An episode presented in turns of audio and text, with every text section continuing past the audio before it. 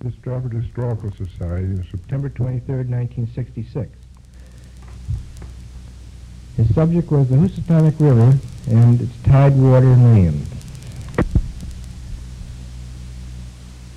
Thank you very much for that very flattering introduction, Mrs. Miller. And good evening, ladies and gentlemen. I have been requested to talk to you this evening about the Housatonic River.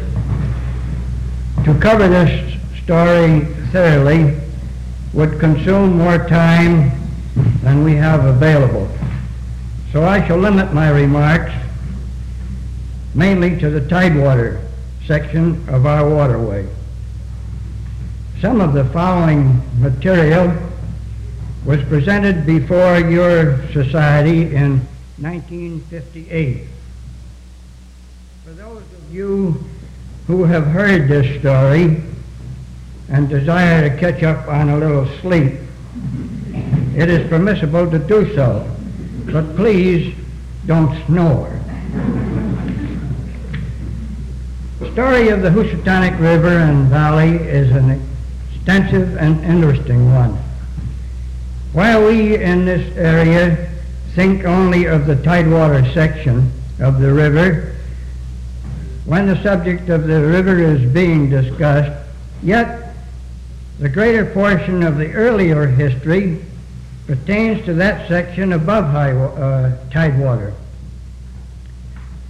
This great valley extends in a northerly direction 160 miles from the mouth of the river to the vicinity of Pittsfield, Massachusetts. There is geological evidence that the river and valley were far wider than at present. The land adjacent to the banks of the river consists of the most verdant farmlands. With the coming of the whites in 1613, this land was purchased, and I underline the word purchased, for from one to ten cents an acre from the Indians who inhabited the area. There were six tribes of Indians who occupied the land adjacent to the river. These were known as the Weepawags at Milford, the Pequannots at Bridgeport, the Paugussets at Derby, the Pootatucks at Shelton, the Wiananoks at New Milford, and the Wetargs at the Massachusetts border. A sub-tribe of the Pequannots was known as the Cuppies. This is the tribe which inhabited the land where the town of Stratford is now located.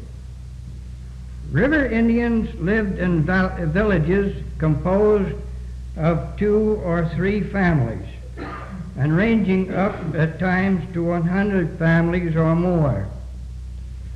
The men raised tobacco while the women did the remainder of the work necessary to promote existence.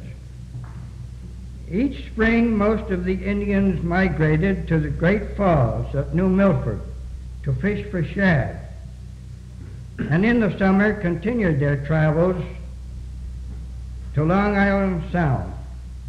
All the Indians of the valley were one people in way of life. In the land deals between the whites and Indians, money, tools, weapons, blankets were used to barter. The same exchange was used between the white men. The colonists loathed the Indians for their filth, drunkenness, thievery, and pilfering. Nevertheless, they tried trespasses, larcenies, murders in their courts, giving them the benefit of the same rules that they themselves enjoyed. They did ostracize them socially and biologically. They tried to keep liquor and firearms from them. They gave them equal rights under equal laws, including access to the schools. The failure of the Indian was his own. He had a desire to acquire the white man's ways, yet had an inability to accept discipline. He lacked the mental force to build or destroy. The whites came with the power to do either. We have talked of the Indians. Let's get to the river itself. The Housatonic rises in the Berkshire Hills of western Massachusetts and Connecticut. Flows mostly in a southerly direction 132 miles to its mouth, where it empties into Long Island Sound between Milford and Stratford Points. Its principal tributary is the Naugatuck River, which joins the Housatonic near Derby. From the mouth, the river is navigable for a distance of 11 and one half nautical miles, or about one mile above the town of Shelton. Small vessels for many years could anchor abreast of Stratford, but as a result of storms encountered in this area since 1938, the anchorage areas have shoaled to such an extent that it is now difficult to find sufficient space with adequate water to moor vessels of any size. We hope that in the near future suitable mooring areas will again be available. Now, I made a little note there. Uh, bear in mind this uh, material was collected in 1958 there have been some changes in the last eight years. And I note here the problem has been partially solved by the establishment of marinas. Uh, that is, uh, as most of you know, uh, the driving of piles, the forming of slips and floats and so forth, and the boats are moored uh, in these slips rather than uh, the old way that uh, we used to do it on anchors and cables and chains and so forth. It has helped out enormously. On the east side of the entrance, a breakwater has been constructed, and this is marked at its south end by a flashing red light. On the west side of the entrance, we have the Stratford Point light, concerning which we will speak later. Okanuk, the chief of the Cupigs, led his tribe during the summer months to the shores of the Sound and spent the pleasant weather fishing, clamming, and consuming great quantities of shellfish, which this area abundantly supplied. The discarding of the shells gives us an idea of the source of material which later gave our citizens an occupation known as shelling. These shells were retrieved and transported to the shores of Nell's Island, forming the large heaps so familiar to us about 25 or more years ago. These shells were later planted on the sound oyster beds to receive the spawn or set of the live oyster. The river has been known by many names, such as Putatuck, Falls River, Stratford Great River, River of the Red Hills. This name derived from the sand dunes at Stratford Point. The Dutch, who were the original whites, referred to the river as Western Hook. The present name of Housatonic we believe was an Indian name meaning beyond the mountains place. And I find in going back in some of the very old history, Indian histories, that the Indians who migrated to this section, and of which we spoke uh, further back, came from the Hudson River, came from the area of the Hudson River. And that is how they came to call the Housatonic beyond the mountains place. Records show us that Captain Adrian Block, a Dutchman, for whom Block Island was named, touched the shores of Connecticut in 1613. One of the first places he landed was Cuppy, and he was the one who gave the name of River of the Red Hills to the Housatonic. Between 1613 and 1642, an interesting period of colonization took place. This, however, is so extensive, the forming of the colonies and the final forming of the towns and so forth up through the valley, that uh, I have made a separate story out of that, and I'm afraid uh, it would be too lengthy for uh, use this evening. We find that in 1642 a trading post was established at Derby, and in 1648 appears our first record of a regular ferry service across the river between Stratford and Milford. Let us at this point consider our ferries for the entire period, period during which they served. Our first ferry was a scow about 20 feet overall, operated by Moses Wheeler, for whom our new turnpike bridge has been named. The power was produced by very crude oars. The fare was halfpenny a person and tuppence, as they put it, for a horse or beast. For the inhabitants, and for other travelers, tuppence per person, and a fourpence for horse or beast. In 1690, the ferry was leased to Mr. Wheeler's son for 21 years. The Wheeler lease eventually expired, and we fire, find a Richard Blackleach as ferryman for 21 years. In October 1733, John Benjamin appears as ferryman, and the fare was increased to a penny and sixpence for horse or beast.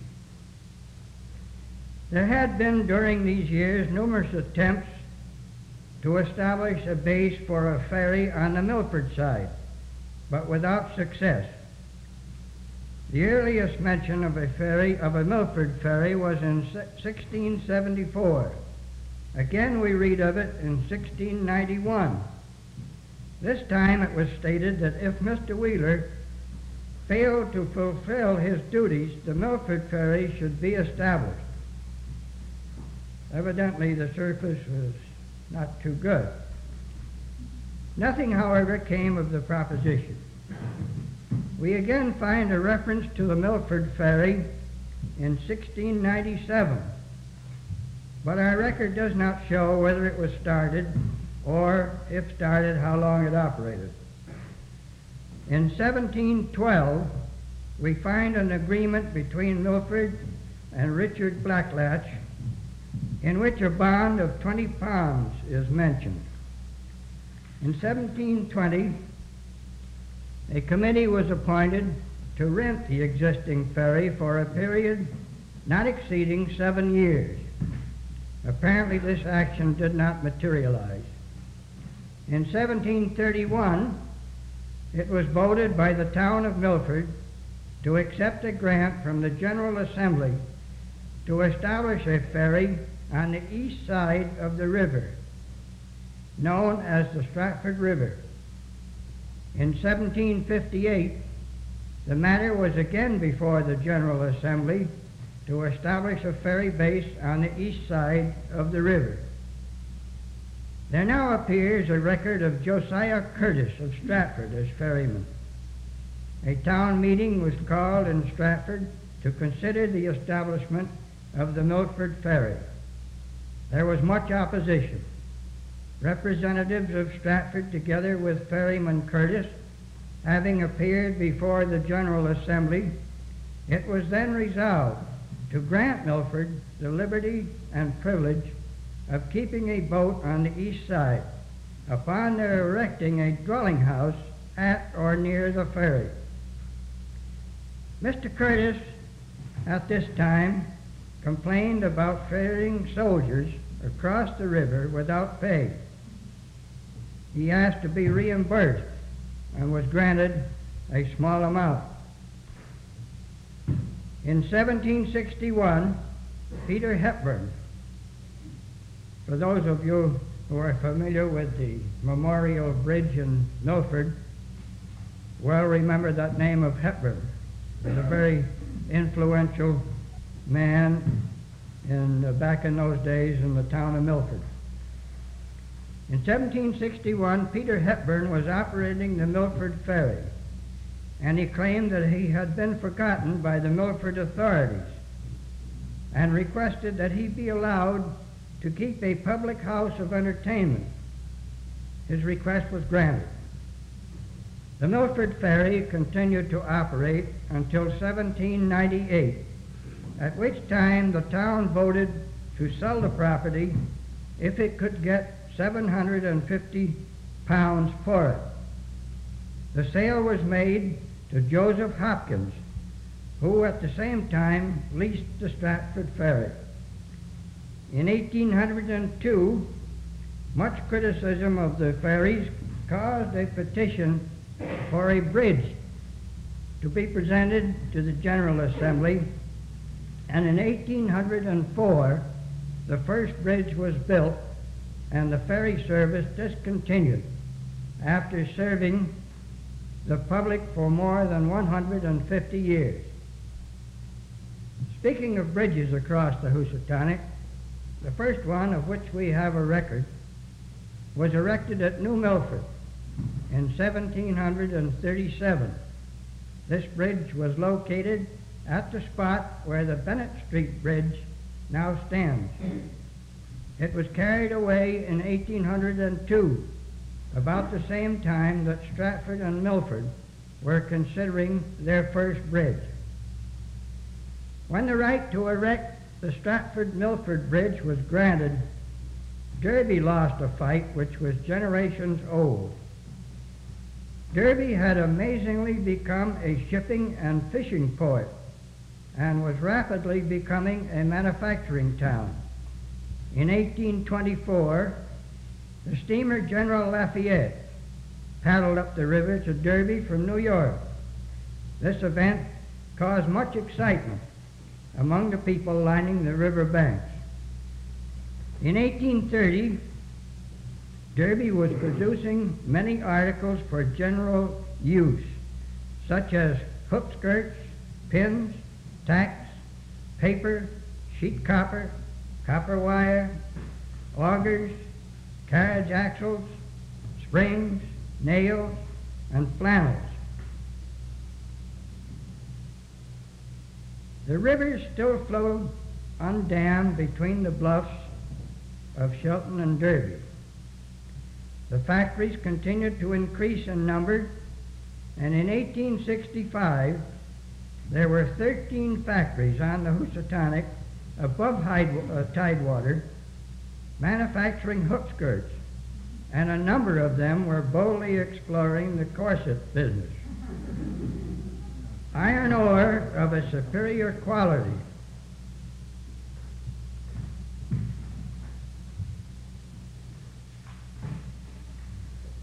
was discovered at Salisbury, Connecticut. Of course, this was well up the river. I might add uh, briefly that some remains of the old mines, the old uh, smelting works, and so forth are still in existence in Sal- Salisbury and uh, very interesting to look over if you're interested in history. A foundry was established on this project, cast the guns which were installed on the Constellation, the Constitution, and the fort in the battery at New York. Trade between Derby and the West Indies was at its height. Derby was a port of entry and paid heavy duties to the government. Fishing uh, interests were also opposed to the erection of the Stratford Milford Bridge. Shad fishing flourished, and shad sold at fourpence and sixpence each, and the fishermen claimed the traffic on the bridge would scare the fish away. Hot debates followed, and the assembly was requested to prevent the construction of the bridge at all hazards. But the proponents of the bridge finally won, and in 1802, Jonathan Sturgis and others under the name of the Stratford and Milford Bridge Company was granted permission to erect a bridge at the ferry place. The expense of building and maintaining the bridge was to be defrayed by the payment by the users of the bridge of tolls. It was ruled that before the bridge company could retain the income from the tolls, they must reimburse the town of Stratford and Joseph Hopkins, the ferryman, for damages incurred by the discontinuance of the ferry. It was decided that the bridge should have a 32-foot draw span. For those of us who use bridges now, that uh, you can visualize what 32 feet wide would be to get some of these vessels through. And no charge was to be made to vessels for passing through. The bridge must have piers and fenders to support and protect it and to aid in warping vessels through. It must be lighted except when the moon shone. Two oil lamps were maintained for this purpose. In 1806, the first bridge carried away. There was much rejoicing in Derby. The whole town turned out for a general celebration. But the bridge company, having changed its name to the Washington Bridge Company, bravely set out to rebuild. In 1807, with the aid of a $40,000 lottery, in which some Derby residents, ironically, won substantial amounts, the bridge was rebuilt and opened to the public in 1813. The General Assembly at this time voted that no other bridge should be built within six miles of the Washington Bridge. We will hear more of that particular ruling later in the story. David Lacey, a shoemaker, was the builder of the second Washington Bridge. About 1800, he purchased a big house on the Milford approach to the bridge. This house later became known as the Riverside Hotel. It was torn down in 1920. Mr. Lacey became owner of a substantial share of the bridge company and managed the bridge for over 60 years. This bridge was wider than some of the succeeding bridges. It was located south of the present bridge. It had a lift draw operated by ropes over pulleys. You can visualize what sort of a rig that was. It created a lot of enemies for itself up and down the river. It was a slow bridge to operate. The master of one vessel, becoming incensed by the de- delay, fired upon the bridge with a cannon and damaged the woodwork. there were several instances of trouble, and after some court procedure, the trouble ceased. In 1845, large steamboats were using the river extensively, and a wider draw was needed a bill was presented to the General Assembly asking for a 60-foot draw. It passed both houses, but was vetoed by the governor. The bill was passed over the veto, but the bridge company refused to comply. In 1846, the case was taken to court, and the decision was in favor of the bridge company.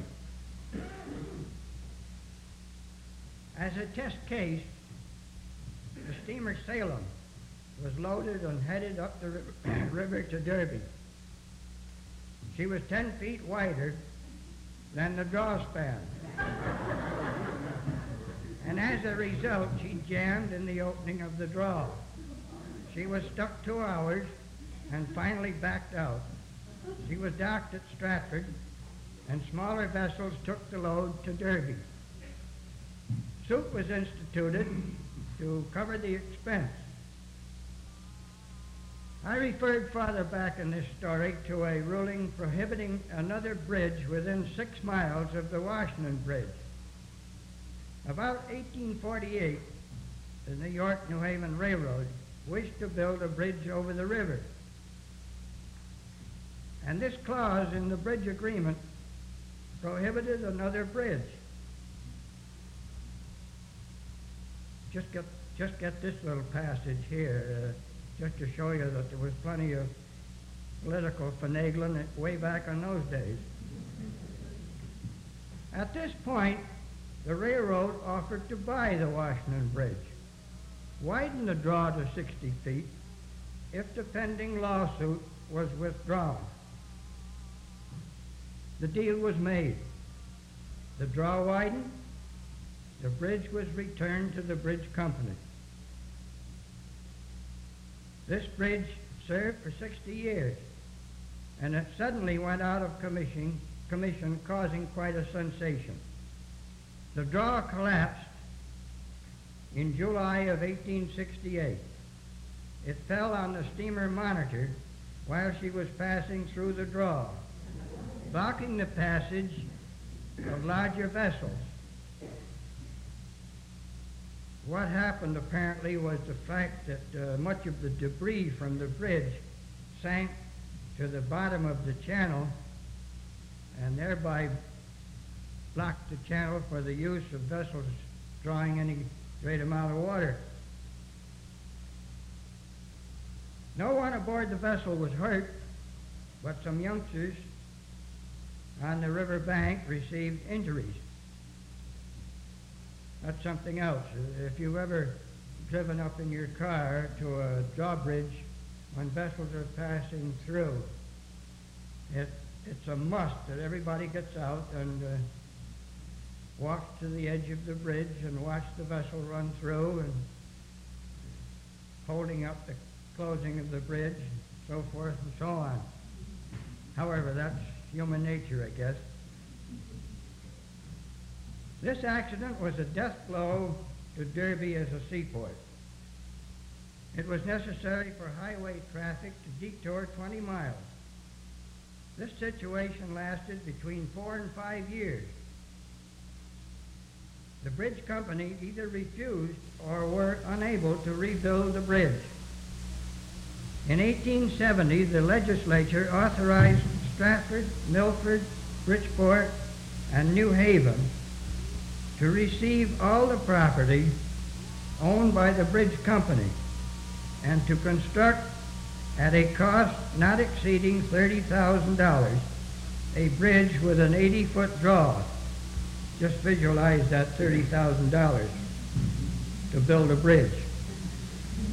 This act was approved by the towns with the exception of New Haven, which was afraid of losing Milford trade to Bridgeport if the bridge was rebuilt.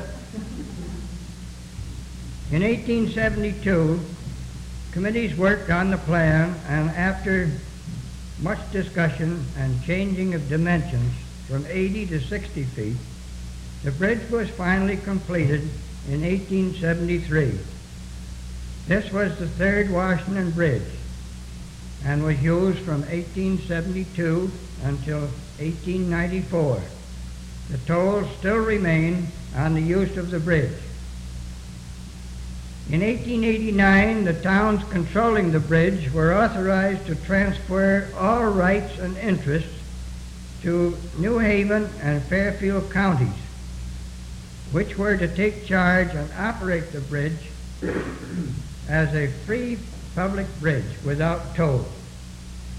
In 1892, a new drawbridge was needed, and the iron bridge, which immediately preceded the present Washington Bridge, was erected at a cost of $8,500 less the approaches. It opened to the public in 1894. Trolley cars first passed over the bridge in 1897. The present bascule Bridge was erected in 1921. It has a 125-foot draw span with a 32-foot clearance above mean high water.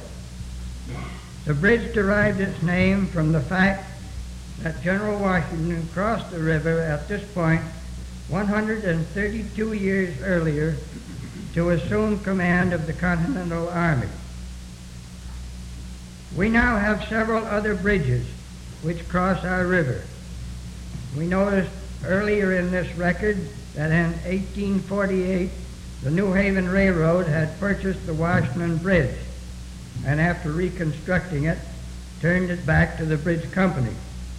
We believe that this deal eliminated the six-mile restriction passed in 1813 because a few years later the railroad built its first railroad bridge across the river in about 1889. This bridge is only a mile above the Washington Bridge. The first railroad bridge was replaced in the early 1900s by the bascule, by the present bascule Bridge, operated first by an internal combustion engine and now by electric. Continuing our bridge record, the next to be built was the bridge for the Merritt Parkway, about three miles above the railroad bridge. The last bridge to cross the river is the Connecticut Turnpike Bridge, located only 175 feet below the railroad bridge and using the same fenders. At Tidewater Head, we have two bridges serving Shelton, Ansonia, and Derby. This concludes our bridge record, and we will now record some of the vessels using the river. During the time that Derby was a shipping port for the Naugatuck Valley, many vessels navigated the river. There seems to be some controversy over the date when these boats operated. Dayton's Steamboat Days, published in 1928 and accepted by the Steamboat Historical Society as being authentic, states that the Ansonia, built in 1848, was the first steamer to make regular trips on the Derby, New York run. He was later known as the Robert A. Snyder and ran on the Hudson River. He was commanded by Captain Demring and the Norwalk, commanded by Captain Peck in 1849, ran on the Derby route in 1854.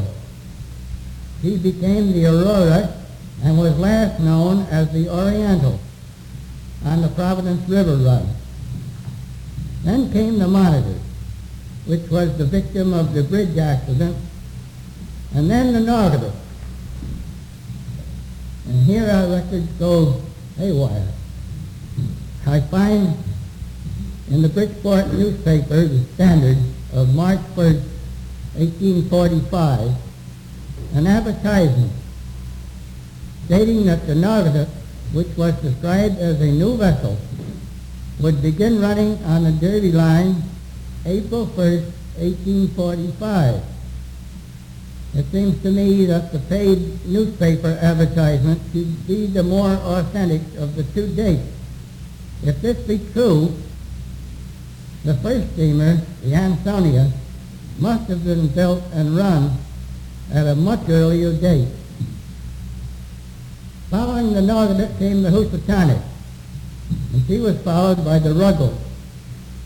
The Derby, New York line was managed by Pitch Smith and continued in operation until 1883. The Monitor was a side-wheeler built in 1862 and was only six years old when the Washington Bridge collapsed on her. She later went to the Hudson River on the Peekskill Run and in 1872 was broken up at Jersey City. I had a very interesting thing happen to me about uh, three years ago, I think it was. Uh, Mr. John Ross, who is a member of your society, I don't think he's here this evening, uh, is very much interested in boats, also very much interested in antiques. And I believe he and his son were browsing through an antique shop upstate somewhere and discovered a large book which had the appearance of uh, the old-time uh, business ledger. And in opening the book, he discovered that it was a manifest, I will explain that word manifest, of the steamer Monitor this same steamer of which we've already spoken. This manifest is a record of the day's business of the vessel. And I, if I remember correctly, I think this book covered two years' business around 1870. And in browsing through the book, I found a shipment made here in Stratford to my grandfather.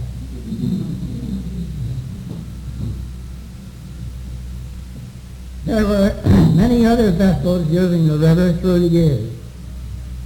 The earliest towboat of which we have a record was the Kate Miller, which was commanded by Captain Briggs. She was followed by such boats as the Annie R. Wood, the Ellen Garrett, the Isis, the Stephen Babcock, the Mitchell Davis, and the Sightseers. And of course, Today we have the Red Star tug from the Towing and Transportation Company of New York. The Commodore Jones, a vessel whose wreckage rests in Ferry Creek, I don't know how many of you ladies and gentlemen know what I mean when I refer to Ferry Creek. That is the little creek that runs under the small bridge at Broad Street just before you reach the Housatonic River. This sloop was a vessel of 100 tons burden. She was built in Derby in 1830 to carry bricks on the Hudson River between Fishkill and New York. She was owned by Thomas Aldrich, and her captain was John Pay of Fishkill. When she reappeared on the Hudson many years later, she was towed to Derby by the tug Evona and loaded with stones to construct the breakwater at Milford Point. The contractor on this job was Thomas Anderson. It was started in 1890 and finished in 1914. While recording some of the Housatonic boats, we must mention the Continental. He was owned by Mr. Bedell Benjamin, a wealthy citizen of Stratford. You probably all know the old house, uh, one of the first buildings you strike as you come off the Broad Street exit from the turnpike, the old big brick house as you come down through Broad Street. That was his mansion. Mr. Benjamin, in my opinion, was a frustrated towboat master. Being financially able to indulge his hobby, he had this boat built.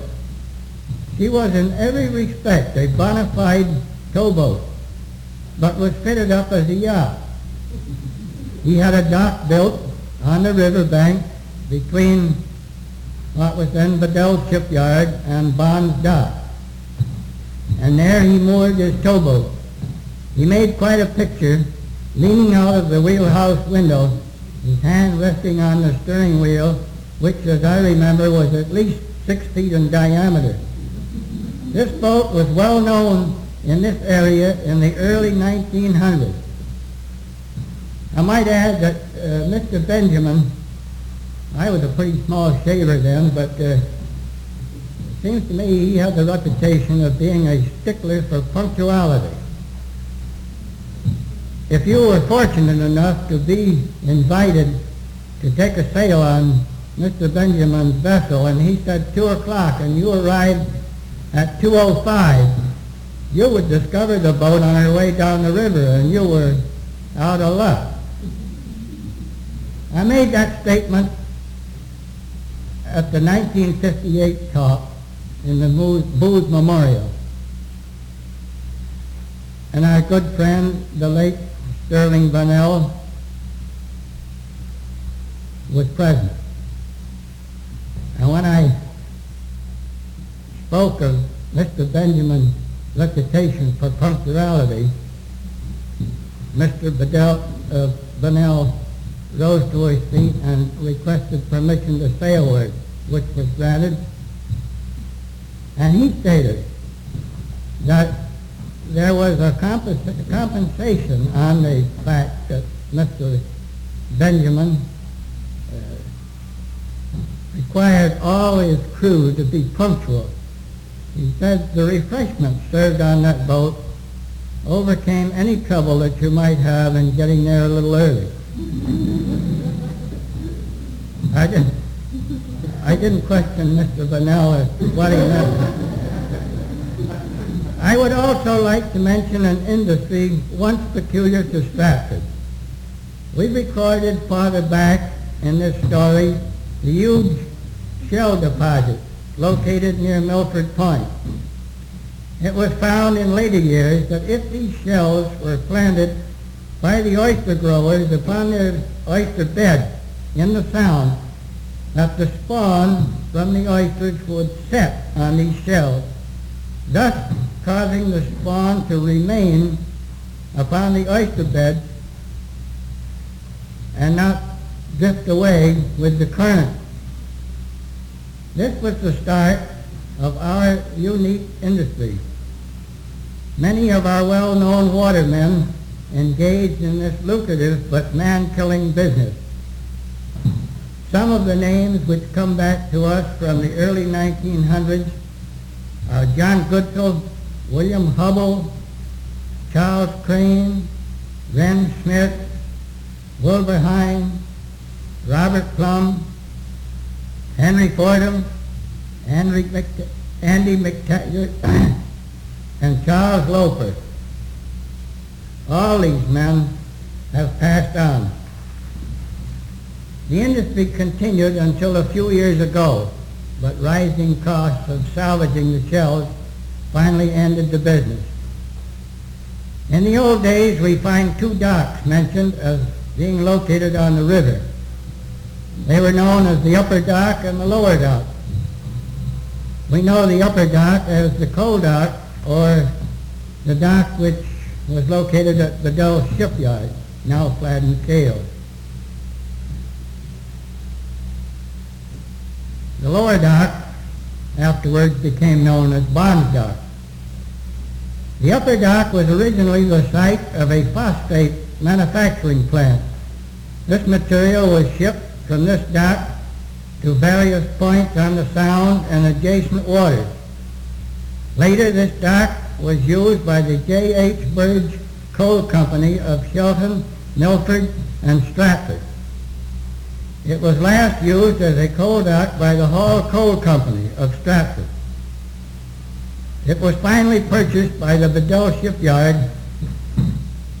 and uh, as I have it recorded here, is now part of their docking system. Of course, Flat and Cale has taken over the Bedell Shipyard, and the dock is no longer in evidence at all. Can't see it. The phosphate plant originally located on this dock was operated by Mr. Parks, who lived in the old house at East Broadway and Elm Street. From this dock, the steam canaler Iris ran to Derby, transporting the fertilizer to be used up the valley. In the 1800s, the lower dock, or Bonds Dock, was the scene of much large boat building. Moses Hart made a specialty of building oyster steamers at this location. Some of the better known of these boats were the Bon Courier, the Kate Stevens, and the Mikado. Some of those boats are still alive. Ashbel Bond, owner of the Bon Courier, married Mr. Courier's daughter. Mr. Courier furnished the money to build the Bon Courier. This boat is now known as the Louis R. and is owned by the Raydell Oyster Company. Mr. Courier at one time operated the little grocery store at the foot of Stratford Avenue. Harold Lovell can remember that all right. In 1889, John Bond took over the lower dock and established the training quarters for pugilists. Many of the best known prize fighters of that period were trained here. The most celebrated were Terry McGovern and Tommy Ryan. Our well-known late citizen Shang Wheeler served as sparring partner at this club. The dock is now used as a public dock by the town of Stratford. During World War I, six freight steamers were built at the Housatonic Shipbuilding Company, which was located just north of the railroad bridge on the west bank of the river. There were about 400 of these vessels built throughout the nation, but uh, very few of them were ever completed as steamers. Incidentally, uh, those of you who might remember that in the floods of uh, 55, uh, during the flood of 55, the first one, we had a dredge working in the river known as the General.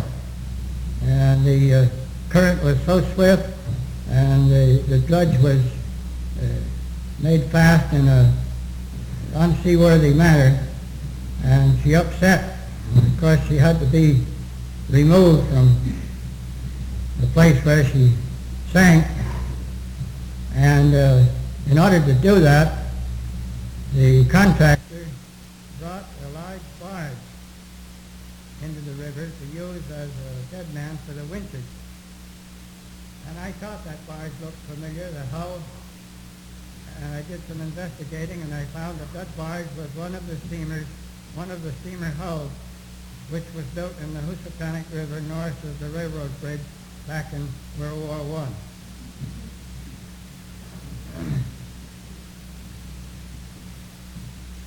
The best known boat yards in operation in Stratford at present, here we again go back to 1958, I have recorded here Bedell, formerly Peter White, and Flat and Kale.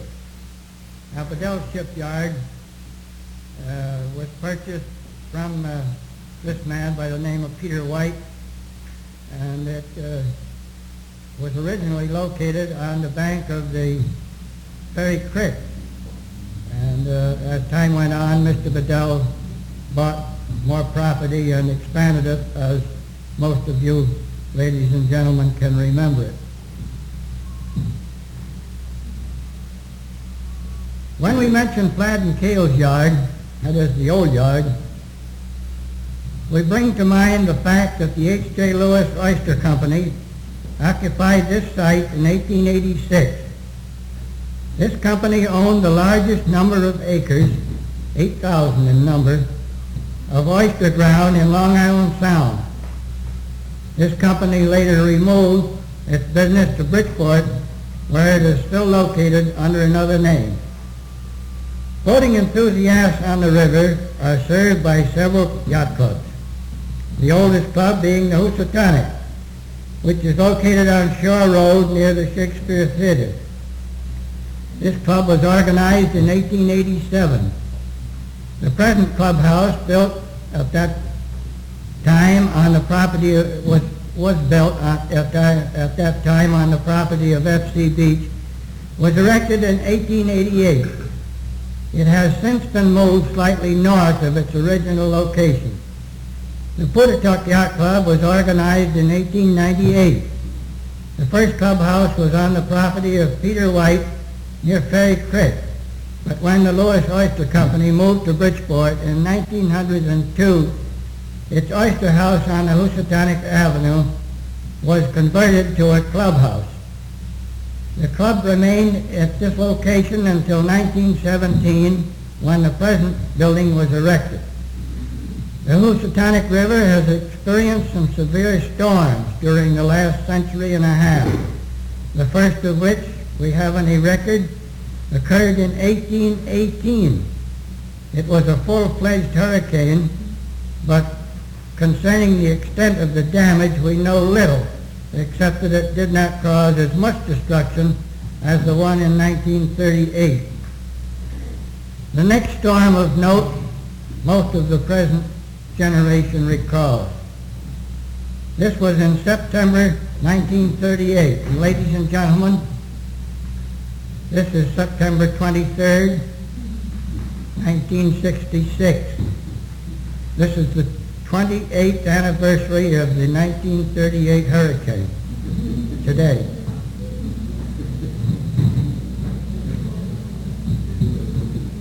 This was in September 1938 and caused extensive damage to the river and the town. Then we had a lesser hurricane in 1944 and in 1950 a southeast storm which caused much damage to our waterfront. All of these storms in later years were shoaling the river by carrying silt down the river and depositing it in our channel and anchorages. Then came the disastrous floods of 1955. The first one occurred in August of that year and caused great damage to boats and waterfront property. As if that were not sufficient punishment for our sins, October brought another flood more severe than the August storm. This last storm caused at least $2 million damage in our river. Luckily, no lives were lost in this immediate area, but upriver areas suffered many casualties. This storm showed our anchorages to such an extent that it is now almost impossible to find suitable mooring areas for our boats. We live in hopes of having this situation corrected by dredging. No story of the Tidewater Housatonic, however brief, would be complete without mentioning the lighthouse at Stratford Point. The first record we have of an aid to navigation at this point was a bonfire on the beach. This was followed by an iron basket on a pole in which a fire was kept burning. In 1821, the first lighthouse was built. It was the third lighthouse on Long Island Sound. The original light burned whale oil, and later lard oil was used. The lens came from France and was very expensive. It was a revolving white light with a 30-second flash and was known as a fifth-class light. In 1881, a new building and tower was erected using the same lens. The fuel was changed to kerosene and is now electricity. It is 54 feet above high water. The fog bell on the early light was replaced in 1911 by a Typhon horn, and that has now been discontinued. Descendants of the original keeper's family, the Buddingtons, are still active in boating on the river. In the 1930s, Stratford, in an endeavor to maintain a clean residential town, lost a lucrative source of tax revenue. The Connecticut Light and Power Company petitioned the town for permission to erect its powerhouse on the west bank of the river in Stratford. The opposition to this plea was so strong that the petition was denied. The company immediately made a similar request to the town of Milford, which was granted.